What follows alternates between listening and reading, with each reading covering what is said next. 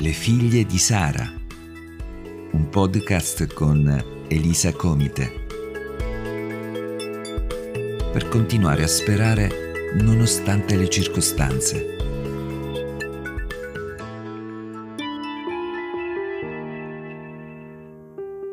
Buongiorno carissime, oggi vi parlerò di cambio di stagione. In modo particolare voglio rivolgermi alle coppie, ma anche a persone separate o single. Partiamo dal verso Cantico dei Cantici, capitolo 2, versi 11 e 12. E dice così: Poiché ecco, l'inverno è passato, la pioggia è cessata, se n'è andata via. I fiori appaiono sulla terra, il tempo del cantare è giunto e nel nostro paese si ode la voce della tortora.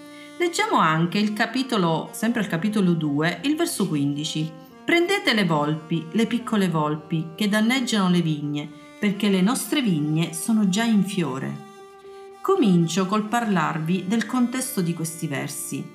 Il Cantico dei Cantici fu scritto dal re Salomone, figlio di Davide. Contiene poemi d'amore fra uomo e donna, un canto nuziale fra lo sposo e la sposa viene definito il canto per eccellenza.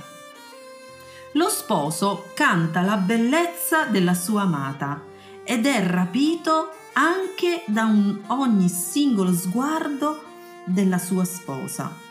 L'amore per lo sposo da parte della sua amata è forte come la morte e questo lo troviamo scritto al capitolo 8 verso 6, cioè un amore che non si arrende e che combatte fino alle estreme conseguenze. Per gli ebrei questo libro ha un grandissimo valore. Viene letto in varie cerimonie e descrive il legame stretto fra il popolo di Israele e Dio. Viene letto in modo particolare nella celebrazione della Pasqua ebraica, che ricorda la liberazione del popolo ebreo dall'Egitto, dalla schiavitù e il suo esodo verso la terra promessa. Per noi cristiani, invece, simboleggia l'unione fra Cristo e la Chiesa e rappresenta l'amore intenso di Dio per ogni credente. Ed è tipo, immagine, simbolo dell'amore che lui desidera per il matrimonio. Questo libro ci fa vedere come lo sposo che rappresenta Cristo nella metafora, metafora biblica con il suo amore incondizionato copre ogni difetto della sposa, la sua amata Chiesa. Chi è la Chiesa? L'assemblea del Signore, cioè coloro che professano la loro fede in Gesù Cristo. Al capitolo 4, sempre di Cantico dei Cantici, al verso 7, lo sposo esprime il suo apprezzamento per la sposa e dice questo. Tu sei bella tutta, amica mia, e non c'è in te alcun difetto. Meraviglioso. La considera la sua amica, la guarda attraverso gli occhi dell'amore, un amore forte, passionale e incondizionato. Ritorniamo quindi al verso da cui siamo partiti ed era, se vi ricordate, l'inverno è passato, le piogge sono cessate. Ma cosa vuol dire tutto ciò? Ci sono momenti di inverno fra mio marito e moglie, momenti dove il freddo fa da padrone, periodi in cui non vediamo altro che solitudine e incomprensioni, situazioni dove sembra che l'unica via d'uscita è mollare tutto e fuggire. Io però oggi voglio incoraggiarti a darti una possibilità e a darla anche al Signore, la possibilità di risanare il tuo rapporto con tuo marito Dio, attraverso questi versi, ti mostra la sua idea del tuo matrimonio, non quella di subire sempre tempeste e gelidi inverni, ma, seppur ci sono, ci invita a cercare la luce e la soluzione. Continuiamo ad analizzare il verso di cui eh, vi parlavo prima. Il tempo del cantare è giunto. Cosa vuol dire che il tempo del cantare è giunto. Bene, c'è un cambio di stagione per il tuo matrimonio. Finalmente arriva la primavera. C'è profumo di nuovo. Può esserci un nuovo inizio per te e per la tua casa. Ora tu puoi dirmi, Elisa, ho ricominciato tante volte, gli ho dato tante nuove opportunità e tutte le volte sono stata delusa, è stato veramente un gran fallimento.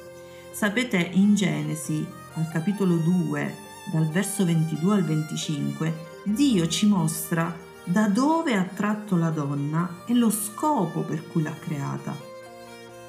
E dice così, poi l'Eterno Dio con la costola che aveva tolta all'uomo ne formò una donna e la condusse all'uomo e l'uomo disse, Questa finalmente è ossa delle mie ossa, carne della mia carne. Lei sarà chiamata donna perché è stata tratta dall'uomo.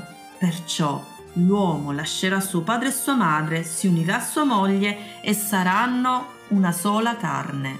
E l'uomo e sua moglie erano ambedue nudi e non ne avevano vergogna. È proprio così, erano ambedue nudi e non avevano vergogna. Il disegno originale di Dio era questo, che Adamo ed Eva non avessero veli, erano completamente trasparenti, non avevano nulla da nascondere, praticamente nudi in ogni senso, l'uno nei confronti dell'altro. Il termine ambedue significa anche che erano uguali, di pari dignità davanti a Dio. Qualche verso prima, se ritorniamo al verso 18, troviamo l'intenzione di Dio di fare un aiuto convenevole per l'uomo. Ecco perché gli donò la donna. Un aiuto conveniente per lui. Sapete, questa parola deriva da una radice che vuol dire circondare, cioè lo scopo di Dio era proprio questo. La moglie circonda suo marito per aiutarlo, supportarlo ed essere complementare con lui. Dio ha dato la donna all'uomo non per dominarla e disprezzarla, ma l'ha tratta dalla costola, proprio vicino al cuore, sotto il braccio, perché se ne prendesse cura, proteggendola teneramente come se fosse la parte più profonda di sé. Purtroppo Eva si fece sedurre dal serpente, disubbidendo al comando di Dio, e si illuse che poteva vivere un matrimonio in modo autonomo senza Dio. Le conseguenze furono veramente disastrose. Il serpente sapeva bene la potenzialità della coppia, della loro unità, del, della potenza del governare insieme sulle circostanze per conto di Dio. E per neutralizzarla, infatti, cosa fece il serpente? Li mise contro Dio e finirono per essere l'uno contro l'altra. Il loro peccato portò separazione da Dio e fuoriuscita dall'Eden. Così cominciarono le accuse fra loro così come iniziano, iniziarono fra marito e moglie. Cominciarono a nascondersi l'uno dall'altra, non furono più trasparenti, non considerando più Dio come parte integrante del loro rapporto. Adamo, in tutto questo, non si assunse le sue responsabilità, addirittura diede colpa a Dio per avergli donato la donna. E questo lo troviamo scritto in Genesi capitolo 3 verso 12 e dice così, l'uomo rispose a Dio, la donna che tu mi hai messo accanto mi ha dato dell'albero e io ne ho mangiato. Assurdo. Oggi molti coniugi fanno proprio questo. Si accusano e danno la colpa ad altri. Per esempio, è colpa della suocera che non l'ha educato bene, non gli ha insegnato il rispetto per la moglie, oppure una suocera troppo presente perché il marito glielo permette, le dà spazio. Attraverso il loro egoismo, marito e moglie creano delle brecce nel recinto del loro giardino, dando modo alle piccole volpi di danneggiare ciò che hanno curato e portato avanti con grande sacrificio. Se solo imparassimo ad avere un po' più di umiltà, il nostro matrimonio prenderebbe vita e le radici scenderebbero sempre più in basso. Sapete, io ho l'immagine del rapporto fra marito e moglie come di un seme.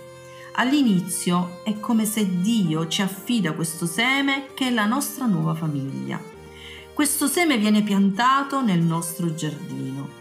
Questo giardino, così come Dio ha detto ad Adamo ed Eva, ha bisogno che entrambi, marito e moglie, se ne prendano cura ogni giorno, annaffiandolo, rimanendo attenti che nessuna erbaccia cresca accanto a questo seme fino al punto di soffocarlo. Oppure come è descritto al verso 15 del, di Cantico dei Cantici, stando attenti alle piccole volpi. Queste arrivano e lo strappano via dalla terra. Cosa sono le piccole volpi? Le offese, le incomprensioni, la mancanza di perdono, la poca attenzione, dare le cose per scontato. Sono tante piccole situazioni che, accumulandosi, veramente diventano come una montagna che ci sta sempre davanti e ci parla e ci dice non ce la puoi fare. Quindi cosa dobbiamo fare? Quando ci sono momenti di tensione, di incomprensioni, cosa dobbiamo fare? cerca di evitare che il fuoco venga alimentato.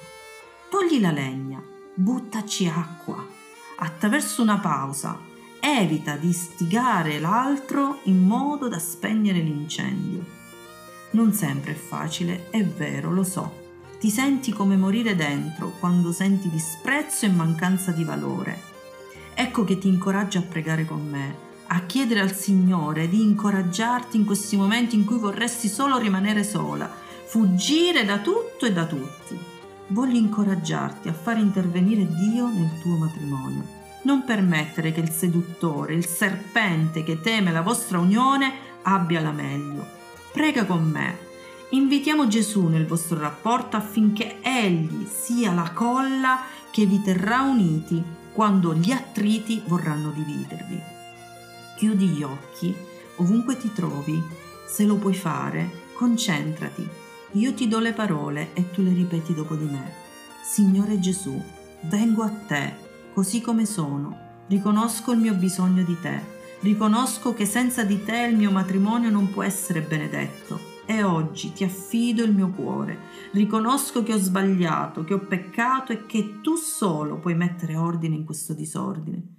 Oggi confesso te come Signore della mia vita e della mia casa. Tu puoi fare tutto nuovo e perdonare ogni mio peccato. Ti ringrazio per il tuo sacrificio d'amore che hai fatto sulla croce, morendo per me e resuscitando per darmi speranza e vita. Ora sono riconciliata a te, ora posso chiamarti Padre Signore e Salvatore della mia vita e della mia casa voglio invitarti a riconnetterti con noi per ascoltare la seconda parte di questo podcast, dove ti incoraggerò a lottare per il tuo matrimonio e a desiderare una vita di coppia felice.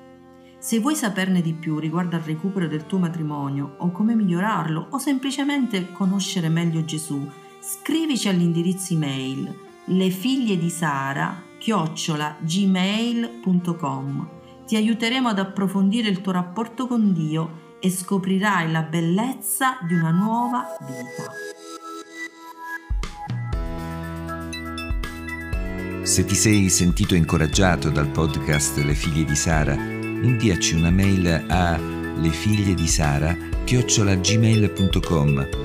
Se desideri che altre persone siano incoraggiate come te, condividi pure il canale Telegram Le figlie di Sara presto e al prossimo podcast.